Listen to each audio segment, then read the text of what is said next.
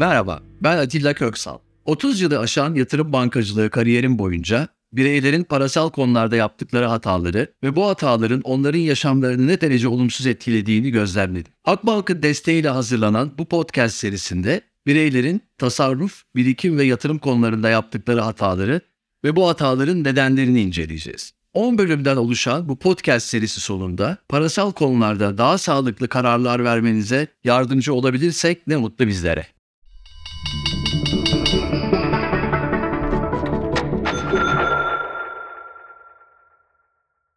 Merhabalar.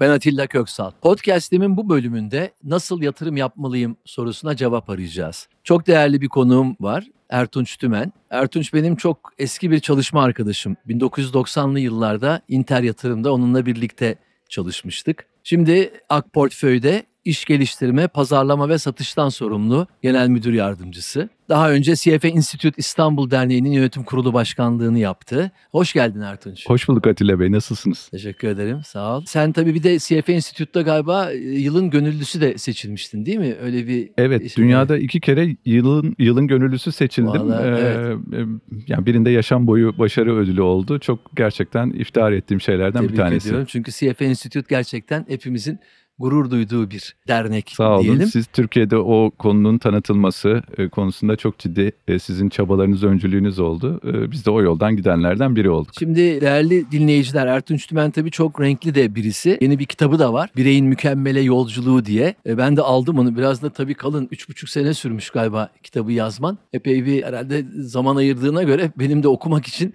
epey bir zaman ayırmam lazım. Başladım ama daha dörtte birini bile bitirdiğimi söyleyemem. Tebrik ediyorum. Gerçekten çok başarılı da bir kitap olmuş. Çok teşekkür ederim Atilla Bey. Ağustos ayında çıktı kitabım. Dediğiniz gibi 3,5 yıllık bir sabah 5'te kalkıp işte sabah 8'e kadar uğraştığım, her gün adım adım minik minik yol aldığım ama e, sonunda gerçekten benim açımdan çok keyifli bir süreç oldu. Çünkü yepyeni dünyalara kapılar açtı. Aynı zamanda da tabii insan çok şey öğreniyor. Yani yazmak, öğrenmenin e, ve düşünmenin çok güzel bir yolu. O açıdan da benim için çok keyifli oldu. Tabii sevilmesi, e, beğenilmesi ve bu güzel geri bildirimler de beni çok mutlu ediyor. Tebrik ediyorum tekrar. Evet şimdi bu podcast dizimizde parasal konularda yaptığımız hatalarla başladık. Daha sonra finansal okuryazarlıktan ben biraz söz ettim ikinci bölümde. Çünkü bu hataların çoğu e, finansal okuryazarlık eksikliğinden kaynaklanıyor. Üçüncü bölümde işte beynimiz bizi nasıl yan- yanıltıyor, nasıl bir takım yanılgılara sürüklüyor ki işte bunlar bize finansal hatalar, parasal hatalar yaptırıyor konuştuk.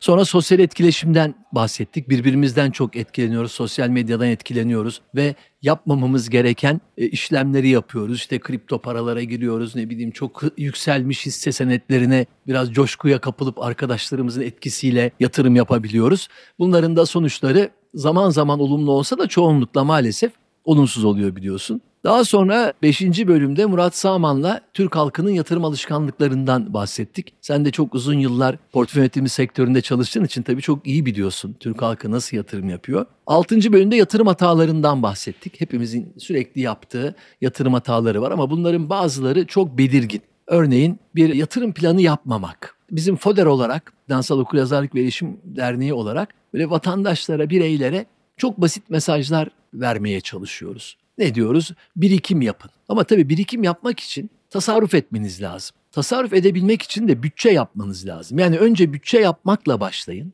Bütçe yaparsanız giderlerinizi, gelirlerinizi göreceksiniz ve buradan işte bir miktar arttırdığınızda bu tasarruf olacak. Tasarruflar birikimlere dönüşecek. Birikimler de yatırımlara dönüşecek. Ve sakın diyoruz küçük büyük diye de düşünmeyin. Hani 50 lira, 100 lira, 200 lira. Çünkü biliyorsun Türkiye'de birçok yani toplumun büyük bir kesimi dar gelirli. Onun için hani büyük miktarda yatırımlar yapmalarını beklemek tabii mümkün değil ama 50 liralarla, 100 liralarla, 200 liralarla da zaman içinde belli birikimlere ulaşılabilir. Dolayısıyla bu nasıl yatırım yapmalıyımla istersen Böyle ben topu sana atayım. Hani ne yapalım, nasıl yatırım yapalım? Yatırım doğru olarak nasıl yapılırın cevabını birlikte arayalım. Çok teşekkür ederim. Çok güzel bir girizgah oldu ve yani aslında beni en çok etkileyen şeylerden e, yakaladığım cümlelerden birincisi plan yapmak. Ben ben bunu çok önemsiyorum. Bu hatta sportif başarıların temelinde de var. Bütün başarılı spor politikaları plan yaparak başlıyor. Hatta bu konuda Avustralya'nın 1976'da yazdığı bir raporun ilk cümlesi geldi hemen aklıma. Her işe plan yaparak başlanır. Bu bu çok önemlidir. Yani Yani özel sektörde olsun, insanın yaşamında olsun, kamuda olsun, stratejik planlar olsun. Her işe mutlaka plan yaparak başlamak gerekir. Finansal hedeflere doğru giden yol da planlamayla başlamalıdır. Yani bu, bu kesin bir gerçeklik. Yani bir stratejiniz olmalı, bir hedefiniz olmalı. O hedefe nasıl gideceğinize dönük olarak bir yol haritanız olmalı. Tabii yatırım çok önemli bir kavram. Aslında kafada karışıyor bazen. Yani yatırım nedir konusunda insanların yani biliyorsunuz e, oynamaktan aslında başlayan, öbür tarafta da aslında bir bir şirketin bir tesis kurmasına kadar giden bir şey var. Spektrum var. Anlam spektrumu var. Evet. Çok geniş bir anlam spektrumu var. Yani kimi oynamayı anlıyor yatırım ya. Kimi bir şirket sahibini düşünürseniz onun anladığı şey de uzun vadeli bir plan yaparak o plan e, çerçevesinde finansmanını bularak gelecekte değer elde edeceği bir tesis kurmak. Şimdi bu ikisi bu iki tanım arasında da aslında e, gerçek bunların arasında daha doğrusu insanın yaşamına değinen gerçek bunların arasında bir yerde diye düşünüyorum. E, bireyleri düşünürsek yani burada birey açısından yatırım nedir diye düşünürsek ben hep e, birey açısından yatırımı bugünle geleceği birbirine bağlayan bir köprü olarak görüyorum. Yani yatırım dediğimiz şey aslında bir insanın hayalleriyle, umutlarıyla, beklentileriyle ilgili bir şey. Kimi için bu köprü bugünü emekliliğe bağlayan bir köprü. Kimi için bu köprü bugünü çocuklarının geleceğine bağlayan bir köprü. Yani aslında yatırımın insanın ömrü içinde yolculuk yapan, hatta o ömrü de geçen nesiller arasında yolculuk yapan bir boyutu var. Dolayısıyla yatırımın zamanla ve insanın duygularıyla ve beklentileriyle çok ilişkili e, olduğunu söylemem lazım. O yüzden de e, yatırımla ilgili değerlendirmeler üretirken ya bunun çok atlandığını e, görüyorum. Yani Burada bir araya gireyim Tabii, müsaade tabii, buyurun. edersen. Burada bu davranış biliminde zihinsel muhasebe denen kavram aslında ortaya çıkıyor. Şimdi biliyorsun bu e, para aslında işte para para yani çok değişmiyor ama biz onu zihnimizde değişik kavanozlara koyuyoruz. Ya mesela çocuklarımız için yaptığımız birikim uzun vadeli bir birikim. Onu çocuklarımız için yapıyoruz dediğimizde o çocuk kavanozuna ve uzun vadeli kavanoza girmiş oluyor. Ama kendimiz için ya ben bunu gelecek ay kullanayım diye veya herhangi bir zamanda kullanırım diye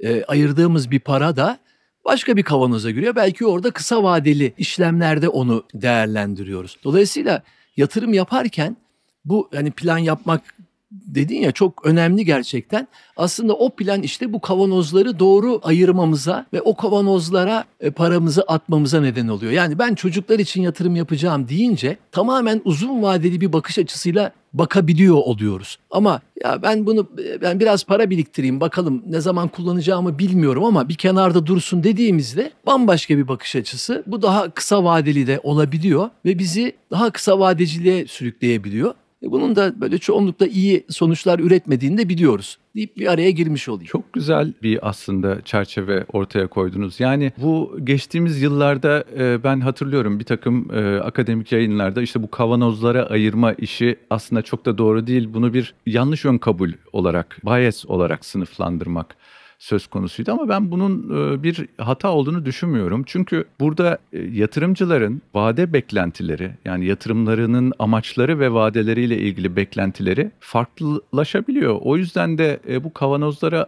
ayırma bence yatırımcılar açısından yatırım stratejilerini farklılaştırabilme, kısa vadeli nakit ihtiyaçları için rezerv olarak tuttukları bir varlığın stratejisini farklı konumlandırma. Onun dışında gelecek için kendi emeklilikleri için ki işte yani 20-25 yaşında tasarruf etmeye başlayan bir insanın e, 20-30 sene en aşağı bir e, tasarruf süreci olacağını düşünürsek tasarruf ve yatırım süreci, birikim ve yatırım süreci ona göre bir yatırım stratejisi kurgulanması gerekiyor. Her birinin risk toleransı, dalgalanma toleransı birbirinden farklı olacağı için bunun ben doğru bir yaklaşım olduğunu düşünüyorum Ben açıkçası. açıkçası bu bir tabii şey bu bir bias, bir ön yargı veya yanılgı aslında. Fakat bunu kendi lehimize kullanabileceğimizi düşündüm. Doğru. Örneğin mesela hisse senedi yatırımcısısın. Bir hisse senedi aldın. Ve biliyorsun ki bu uzun vadede de iyi olacağını düşünüyorsun.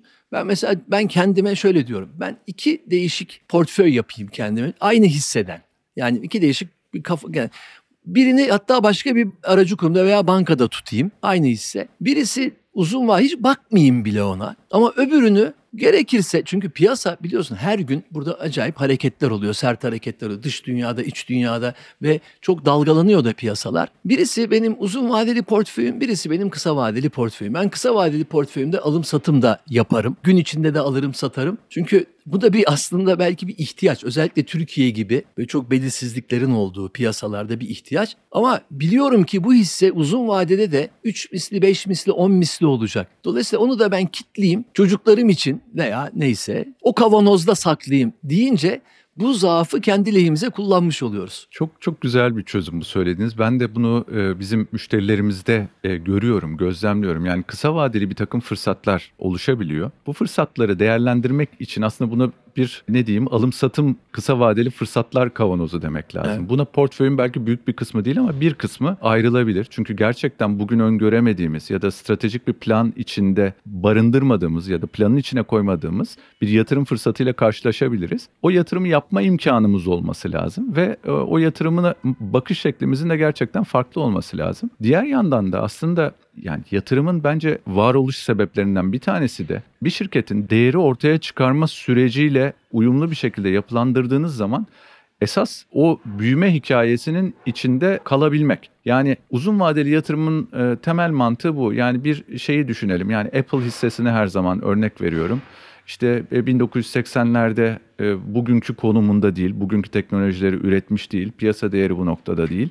Ama 10 yıl, 20 yıl içinde aslında şirketin geldiği noktayla beraber ulaşılan değere baktığımız zaman o zaman büyük şirketin ürettiği değerle birlikte yatırımda çok yüksek, sabit getirili araçlarda elde edilemeyecek ölçekte değer elde etmek mümkün. Yani uzun vadeli yatırımın mantığı bu, ortak olmak. Evet. Yani geleceği yaratan bir şirkete ortak olabilmek ve şirket geleceği e, yarattığında da aslında ortaya çıkan kazanca e, iştirak edebilmek. Özellikle emeklilik amaçlı yatırımlarda bu zaman arbitrajından faydalanabilme imkanı var. O yüzden bunu kaçırmamak da çok önemli.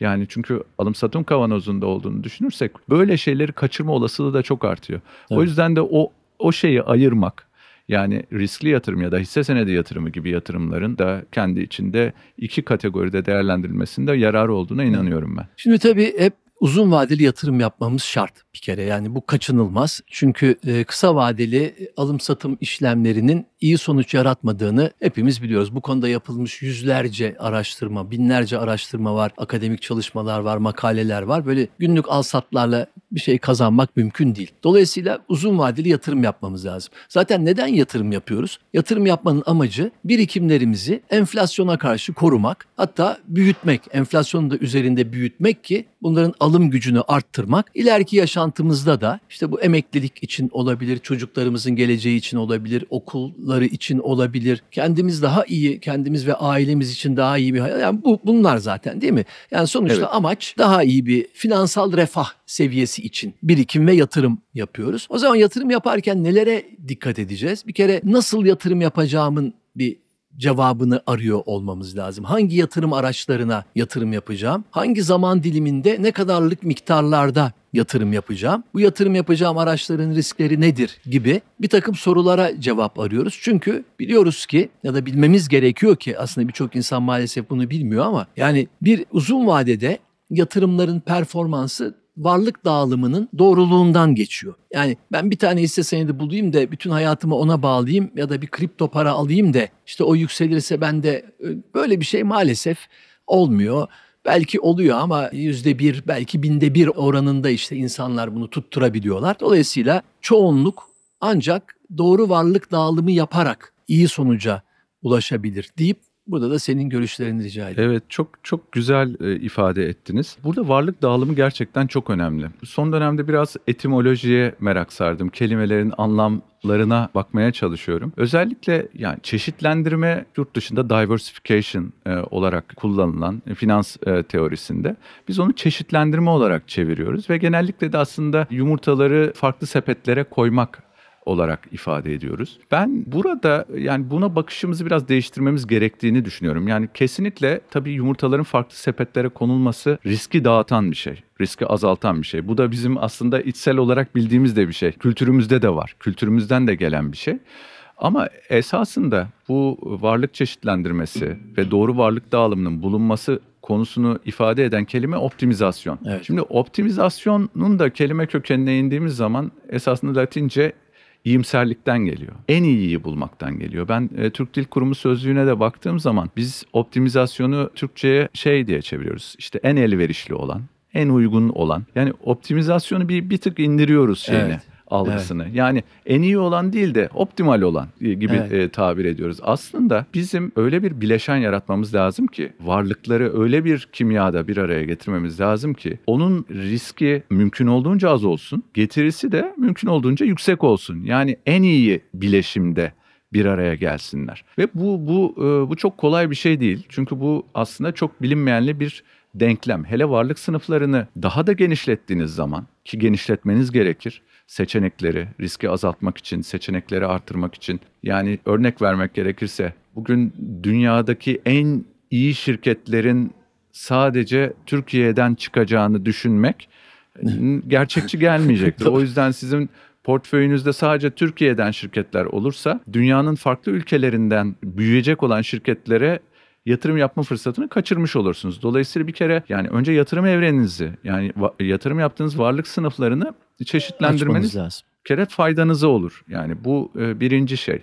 İkincisi e, ikincisi de tabii e, bu e, dediğim optimizasyon. Yani şöyle e, örnek vereyim. İki tane çok riskli varlık sınıfını o şekilde bir araya getirebilirsiniz ki ikisi aslında birbiriyle tam ters yönde ilişkiye sahip olsun. Tam e, ters korelasyona sahip olsun. Bunlardan eşit ağırlıklı bir şekilde yatırım yaptığımız zaman sabit getirili bir menkul kıymetin üzerinde ve gerçekten sabit getirili bir menkul kıymetin risk düzeyinde bir bileşen elde etmek mümkün olabilir. Mesela buna bir örnek vereyim mi? Türkiye'den. Mesela Türkiye'de hisse senetlerinin Parasal Konular Hatalar kitabında incelemiştim. Borsanın kuruluş tarihinden yani 1986'dan günümüze hisse senetleri BIST 100 endeksi temettüler dahil %7.25 reel getiri sağlamış. Şimdi çok yüksek mi? Değil ama fena da değil. Yani e, her sene ortalamada 7.25 sağlamış ama bazı seneler eksi 50 aşağıya gitmiş. Bazı seneler %250 prim yapmış. Mesela bu senede müthiş bir prim yaptı biliyorsun. Bunun %2,5'a yakını da temettüden geliyor. Şimdi Türkiye'de en yüksek reel getiri sağlayan varlık sınıfı da bu dönemde hisse senetleri olmuş.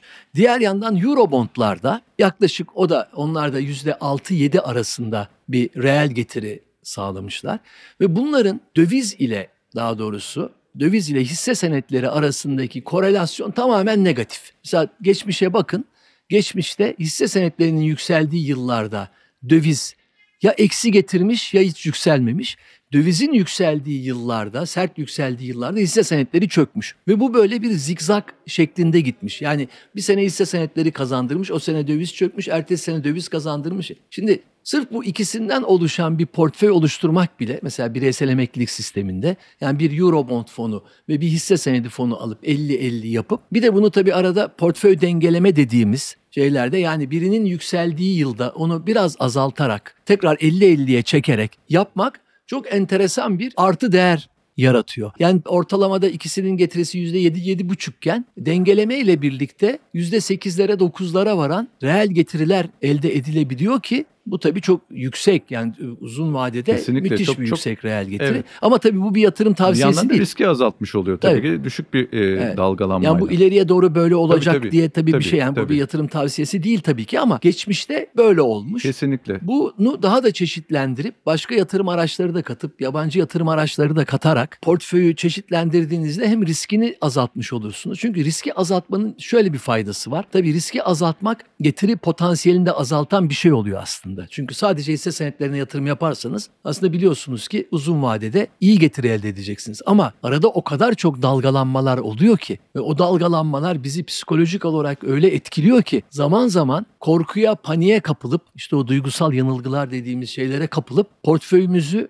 değiştirme yoluna gidebiliriz. Portföyü çeşitlendirmenin bir faydası da bizi o yanılgılardan bir derece koruyor olması. Çünkü o zaman portföy biraz daha az dalgalanan bir portföy haline dönüşüyor. Tamam getiri beklentisi belki biraz daha düşük oluyor riskli bir portföye göre ama bizi daha rahat hissettiren bir portföyde olabiliyor. Aslında planla da bağlayabiliriz bunu. Çünkü aslında ben işte Warren Buffett'ın takip ettiği e, hatta öğrencisi oldu Benjamin Graham'ın yani en önemli yatırım prensiplerinden bir tanesi aslında getiri beklentisini gerçekçi bir düzeyde tutan bir yatırım stratejisi ve yatırım bileşeni uygulamak ve bunu belirli bir disiplinle uygulamak ki bu anlattığınız şey işte doğru bir bileşen oluşturmak. Bunu belirli periyotlarda rebalans etmek ve buradaki getirinin aslında uzun vadede bileşik etkisinden yararlanacak şekilde uzun vadede bunu e, uyguluyor olmak ki o %7'leri bileşik olarak götürdüğünüzde hele 10 yıl, 15 yıl, 20 yıl götürdüğünüzde gerçekten çok iyi noktalara geliyor.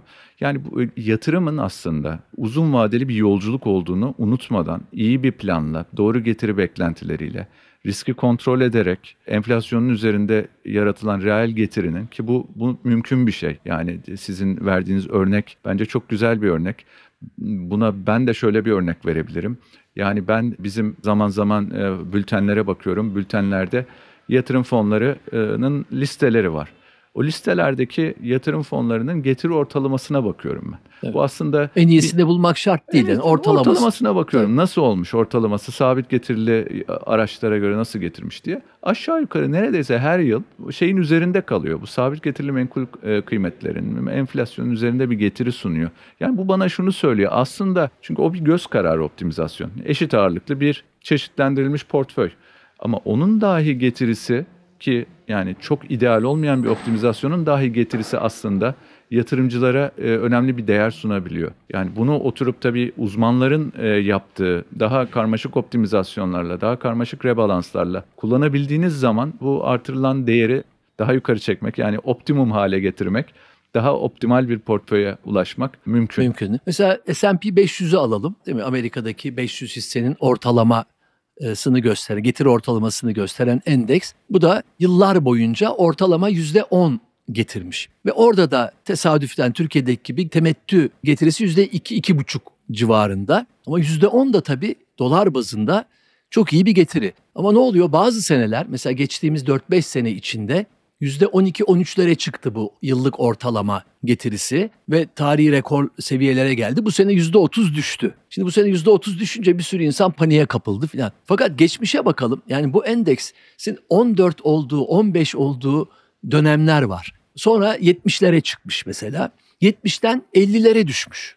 Yani gene 130'lara varan düşüşler olmuş. Orada insanlar iflas etmiş. 200'lere çıkmış sonra. 200'den 150'lere hatta 125'lere düşmüş. Gene bir sürü insan iflas etmiş. Sonra 500'lere, 1000'lere iki, yani anlatmak istediğim şey uzun vadede hisse senetleri tek bir hisse senedi değil ama hisse senedi endeksleri ki endekse yatırım yapmak da çok kolay bir şey aslında. Bu getirileri sağlıyor işte. Bizim borsamızda bak Türkiye borsası beğenirsiniz beğenmezsiniz riskli bulursunuz bulmazsınız. Gerçekten riskli bir borsadır. Çünkü risk dediğimiz şey fiyat hareketlerinin yüksekliğidir. Risklidir ama işte ortalamada %7,5 enflasyonun üzerinde kazandırmış. Aynı dönemde mevduat eksi bir olmuş. Enflasyona karşı kaybettirmiş. Evde tuttuğumuz dolar yani ya ben çok sağlamcıyım kardeşim hiç ben e, istemiyorum ben alırım şeyimi evde tutarım dediğimiz doların yıllık getirisi eksi 2.7 olmuş. Bu ne demek biliyor musunuz? 1986 yılında bu hesabın başladığı bir şeyde 100 dolarınız var. O 100 dolarla pazara gittiğinizde bir file doldurabiliyorsunuz.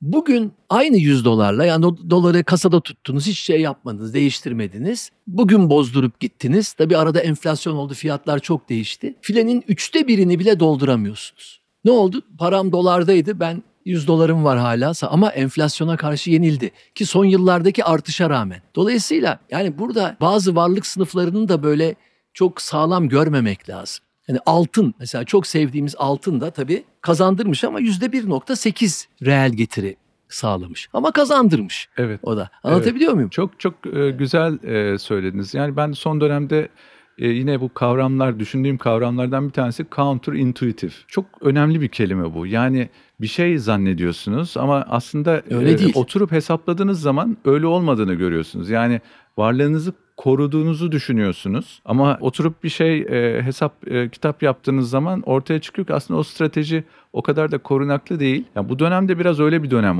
oldu. Yani işte neticede uygulanan politikalar anortodoks politikalar. E, bu politikalarda e, sabit getirili menkul kıymetlerin e, işte getirileri oldukça enflasyonun altında kalıyor. Evet. Tabii e, bu dönemde geçmişte biz risk almıyoruz zannediyorken çünkü sabit getirili araçlarda aslında çok büyük bir alım gücü riski alıyoruz. Doğru. Alım gücü kaybı riski alıyoruz. Dolayısıyla biz yani zaman içinde e, konjonktür değiştikçe, ekonomi politikaları değiştikçe hani 2000'lerin başında Türkiye'de belki bu yani risk e, primi yüksek olduğu dönemler, 30-35'lerde olduğu bir dönemlerden işte 2010'larda yavaş yavaş işte daha enflasyon düzeyine inen e, risk primlerine ve şimdi de daha negatif reel faizlere doğru geldik. Dolayısıyla her birinin farklı bir dönem ve farklı gerçekleri var. O gerçekler içinde de aslında portföyleri o gerçeklerle de uyumlandırmak gerekiyor. E, bu kapsamda ben size çok katılıyorum. Yani bu özellikle bu dönemde riskli olarak gördüğümüz ürünler aslında enflasyon koruması sağladığı için bilakis çok çok daha koruyucu olabiliyor. Şimdi şunu tabii bilemiyoruz. Yani hangi dönemde hangi yatırım aracı iyi olacak bilemiyoruz. Yani bunu bilen Bilmek mümkün değil. Bunu tabii. bilen kimse çıkmamış. Arada bizim uzman arkadaşları televizyonlarda görüyoruz. İşte haftaya e, şu hisse senedi artacak, bu hisse senedi. Doların ben şuraya gitmesini bekliyorum gibi böyle bir sürü tahmin yapanlar var ama hiç kimse istikrarlı olarak piyasaların nereye gideceğini bilmiyor. Dolayısıyla kimse bilemediğine göre ve her varlık sınıfının da portföye bir katkısı var. Değişik bir katkısı var. Örneğin hani mevduat diyelim mevduat bir likidite sağlıyor. Yani kısa vadeli yatırım. Ha, bunu dolar olarak, döviz olarak tutabilirsiniz veya TL olarak tutabilirsiniz ama bir likit şeye de ihtiyacımız oluyor.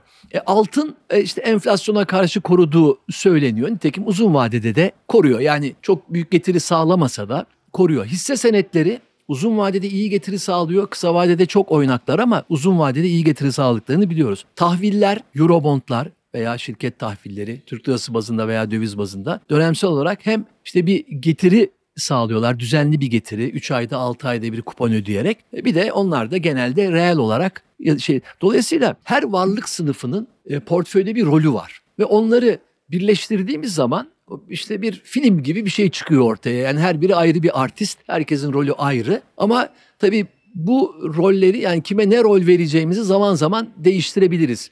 Şimdi yine şeye de geleyim. O deminki kavanoz şeyine geleyim. Hani hisse senetlerinin uzun vadede iyi getiri getirdiğini artık biliyoruz. Bu ispatlanmış da. Ama kısa vadede oynak olduğunu da biliyoruz. Dolayısıyla kısa vadede riskli ama uzun vadede uzun vadeli getirileri o kadar da riskli değil. Kısa vadeli oynaklığı çok daha fazla. Uzun vadeli bir perspektifle bakınca mesela yıllık getirilere baktığımızda oynaklık düşüyor. E, getirisi iyi. O zaman demek ki belki dememiz lazım ki ya ben çocuğum için böyle kafamda bir kavanoz ayırdım. Gene kavanoza gelelim. Ben ona her ay 250 liralık 10 dolarlık 20 dolarlık 30 dolar neyse hisse senedi alacağım. S&P 500 olabilir bu global bir hisse senedi şeyi o. Bir kısmı Türk hisse senedi de olabilir tabii. Ama çok da güzel söyledin. Yani sadece Türk hisselerine oluşan uzun vadeli bir şey de hani biraz irrasyonel. Bunu global bir şey yapmak lazım. Dediğimiz zaman o zaman artık beynimiz o kısa vadeli oynaklıklara çok bakmıyor. Borsa düşünce kor hatta borsa düşünce seviniyoruz bile belki. Çünkü daha yeni başlamışız almaya. Bir sene olmuş, iki sene olmuş. E borsa düştükçe daha çok endeks, daha çok hisse senedi alıyorum diye bir düşünce içine girebilirsek o zaman çocuklarımızın geleceği açısından böyle büyüyecek güzel bir portföy oluşturmuş ve bizi rahatsız etmeyecek bir şeye koymuş oluruz onu. Bir sınıfa koymuş oluruz diye düşünüyorum. Ben e, tabii burada özellikle uzun vadeli portföylere baktığım zaman yani dünyada yani bu konudaki aslında yapılan çalışmalarda bir ağırlıklı varlık dağılımını görmek mümkün. Yani dünyadaki bütün emeklilik şirketlerinin toplam varlık dağılımı, daha doğrusu emeklilik amaçlı yönetilen varlık havuzunun dağılımının yapısını bilebiliyoruz. Yani bu da kabaca söylemek gerekirse kabaca %40 e, sabit getirili kuponlu menkul kıymetler, e, %40'ı hisse senedi. Bunun yarısı kabaca varlık sınıfında yerel, yarısı uluslararası, Uluslararası. e, diye kendi içinde de çeşitlendirerek kalan %20'si de aslında daha likit olmayan işte uzun vadeli girişimler, özel sermaye fonları e, gibi varlık Yine hisse senedi Tabii, hisse- özelliğinde. Tabii hisse senedi Tabii. özelliğinde e, Evet. niteliği taşıyan. E, yani bu kapsamda bu ideal bir varlık dağılımına yakın. Yani içinde sizin de dediğiniz gibi her birinin ayrı bir fonksiyonu var. Her biri e, riski i- düşürme anlamında farklı bir etki yaratıyor. Birbiriyle korelasyonu anlamında farklı bir etki yaratıyor. O yüzden de böyle bir portföyün uzun vadede iyi bir getiri sağlayacağını öngörmek mümkün. Toparlamak gerekirse aslında iyi bir planla yola çıkıp varlık dağılımı çeşitlendirilmiş portföy kurgusuyla e, zaman içinde de portföyü yeniden dengeleyerek belli periyotlarda performansı da izleyerek dönemin koşullarına bağlı olarak güncelleyerek ya da bu konuda e, hazır paket olarak optimizasyonu yapılmış portföyleri takip ederek ya da bu konuda kurgulanmış, bu optimizasyonlar üzerine kurgulanmış ürünler üzerinden bu optimizasyonlara erişerek bence iyi bir strateji Mesela uygulamak dengeli mümkün fonlar olabilir. belki değil mi? Gibi evet, yani o tür kendi fonlara içinde yatırım yaparak. bu tür optimizasyonu yapılan fonlar var. Bu tür fonları araştırıp bularak, tür fonlar da mümkün olduğunca stabil çünkü onların stabiliteleri de e, daha iyi olmakta. Yani kurumsal yatırımcıların bu konudaki bilgisinden, tecrübesinden istifade ederek ilerlemekte ben yarar olduğuna inanıyorum. Evet, çok teşekkürler sevgili Ertunç. Evet değerli e, dinleyiciler, bugün nasıl yatırım yapılırı konuştuk. Tekrar böyle bir foder tavsiyelerinden gidersek, yani bütçe yapmakla başlamamız lazım. Bütçe yaparsak gelirlerimizi, giderlerimizi göreceğiz. Giderlerimizi azaltırsak işte biraz tasarruf etmiş olacağız. Bunu birikimlere dönüştüreceğiz. Ama işte birikimlere dönüştürdükten sonra akıllı yatırımlar yapmamız, bilinçli yatırımlar yapmamız lazım. Yumurtaları aynı sepete koymamamız lazım. Kısa vadeli düşünmememiz lazım. Uzun vadeli yatırımlar yapmamız lazım. E, sağlıklı bir varlık dağılımı yapmamız lazım. Ondan sonra bize gereken sadece sabır. Yani uzun vadeli fi- finansal refaha ulaşmak iki özellik gerektiriyor. Biri disiplin ki işte demin saydığım şeyleri yapabilmek için disiplinli olmamız lazım. İkincisi de sabır diyorum. Tekrar çok teşekkür ediyorum Ben çok teşekkür Ertunç. ederim davet ettiğiniz için. Bugünlük de bu kadar. Sağlıcakla kalın.